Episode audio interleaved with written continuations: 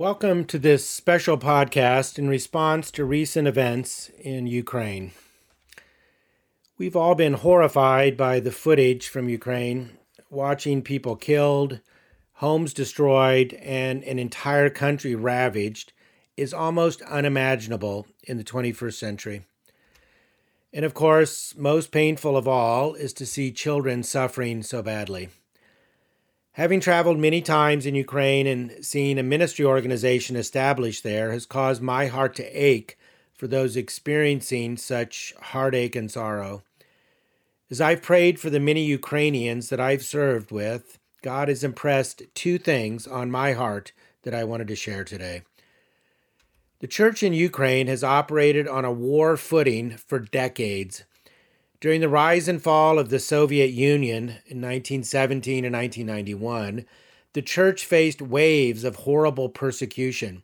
At various times, the government, was extremely hostile to Christianity, including burning church buildings, confiscating church property, imprisonment of leaders, Bible burnings, and the like.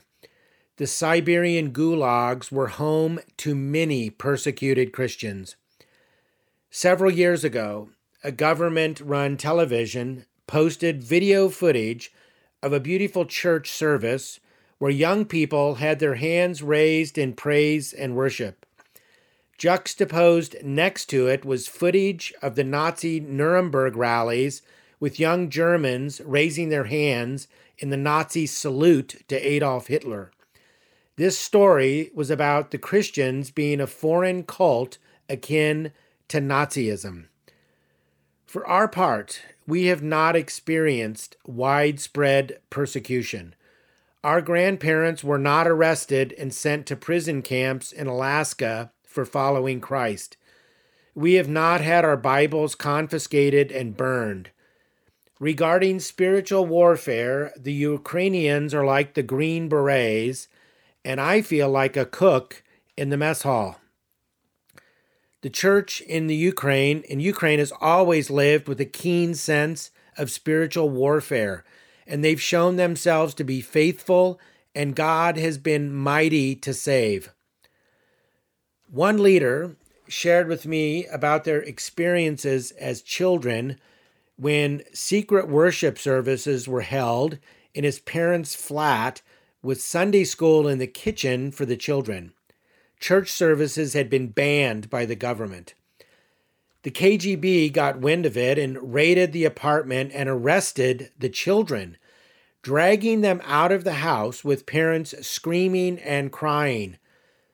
They drove the group of eight to 10 children about two miles out of the village in January in six feet of snow, dropped them off on the side of the road, and told the children that since they believed in God, they should let him help they should let God help them home. And then they left. The children began walking back towards the village in the freezing cold, with some of them already crying. A few moments into the trek, an old white haired man came up on the group, comforted them, and led them back to the village.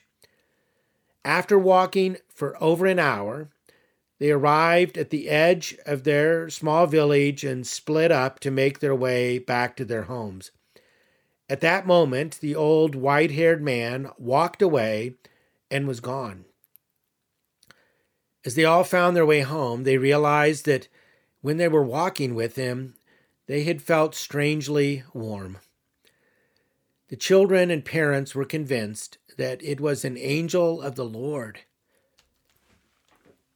that God had heard the KGB officers and answered. This isn't an isolated story, but the kind I have heard repeatedly over the last 30 years. God is powerful and mighty, mightier than any army or power of humanity.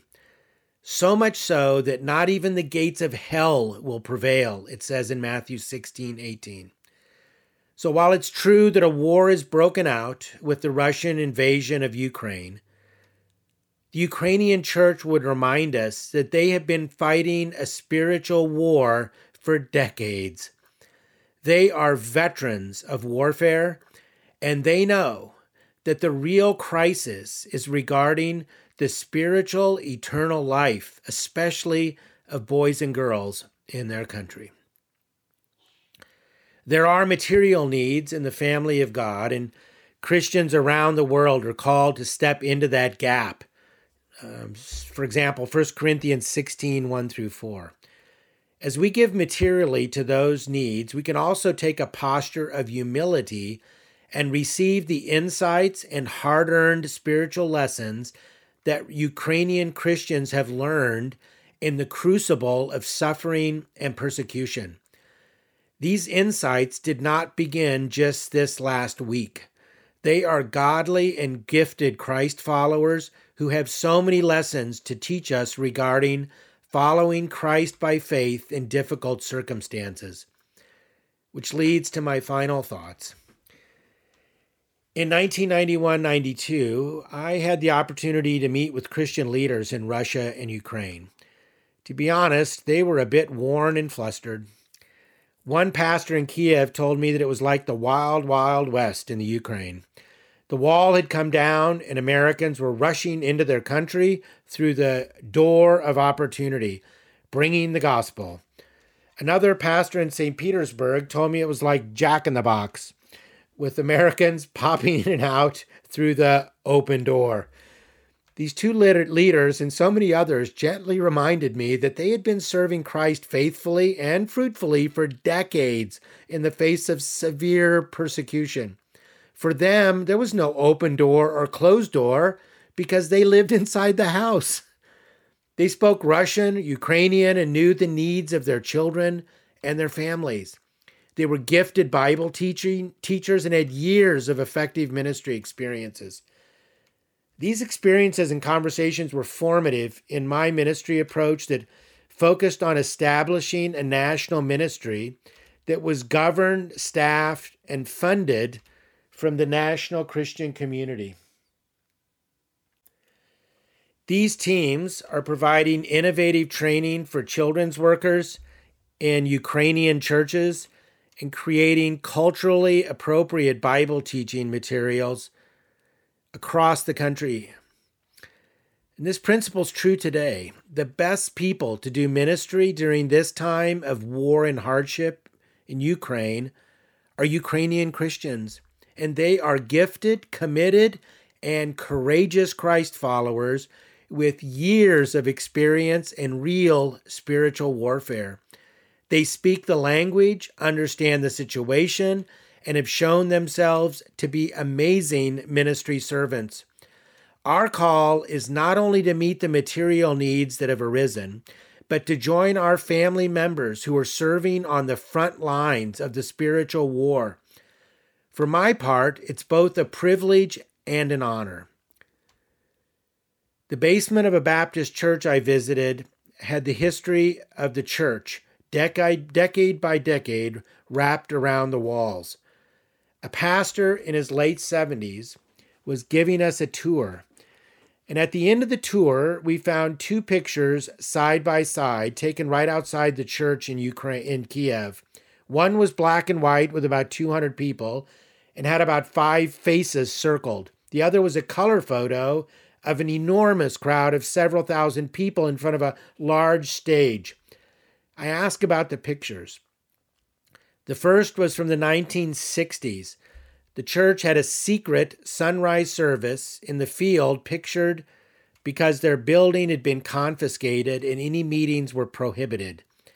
The photo was of the congregation taken minutes before the KGB raid. Many were arrested and the leaders were imprisoned. The pastor, in his early 20s at that time, was sent to Siberia for three years. The circled faces were KGB infiltrators that reported the illegal meeting that led to the arrests. The second photo was taken in the mid 1990s. Communism had collapsed, and the church asked permission to hold a large outdoor evangelistic meeting in that same field. The permit was approved, and the police even helped with parking, crowd safety, and graciously distributed free water.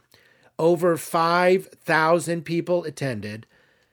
The same pastor, then in his 60s, preached the gospel freely and boldly, with several hundred coming to Christ and being baptized. God is a powerful and mighty God and will not suffer defeat.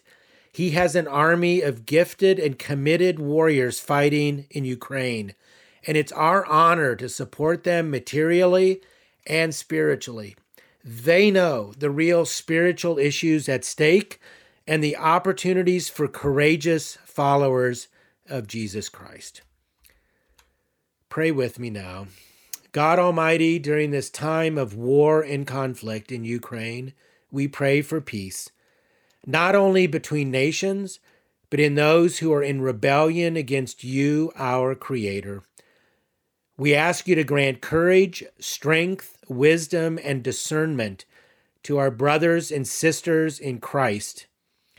We pray that during this conflict, you might gain the victory in drawing the children you love so dearly into your eternal family.